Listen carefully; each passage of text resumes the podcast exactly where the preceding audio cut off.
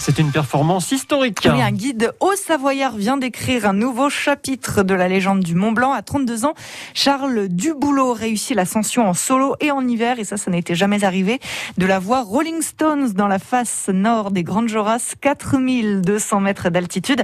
Alors, à peine redescendu à Chamonix, Charles Duboulot raconte son exploit à notre reporter Nicolas Perronnet.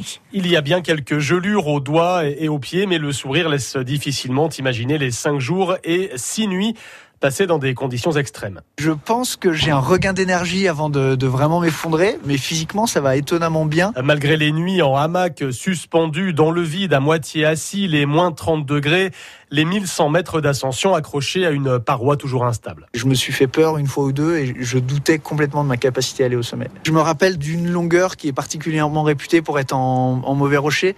Et là, je grimpais sur des œufs, j'étais tout seul avec 8 ou 900 mètres de, de vide aux fesses. Je me rappellerai toute ma vie, je pense. Et au sommet, il se passe quoi? Et au sommet, euh, je regarde un peu autour de moi et puis je me mets à genoux, je m'effondre et et je pleure parce que pour moi c'est un sentiment d'accomplissement. Hein. C'est pas seulement six jours d'escalade, c'est aussi 30 années de montagne assidues derrière qui en sont en fait la, la conclusion. Pour moi c'était un, un, rêve auquel euh, j'osais même pas rêver parce que ça, ça m'effrayait mais ça m'attirait. Donc aujourd'hui ouais c'est un, sentiment d'accomplissement.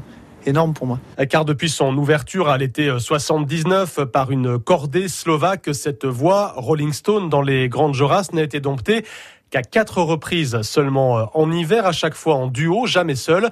À 32 ans, Charles Duboulot entre donc dans le cercle très fermé des grands noms du Mont Blanc. Les ascensions en solitaire, elles sont plus à la mode. On a privilégié la grimpe en cordée à deux, en allant vite. Et en fait, la grimpe en solitaire, c'est l'éloge de la lenteur, c'est l'aventure qui est décuplée. Ça augmente énormément l'engagement. Il faut penser à tout pour deux.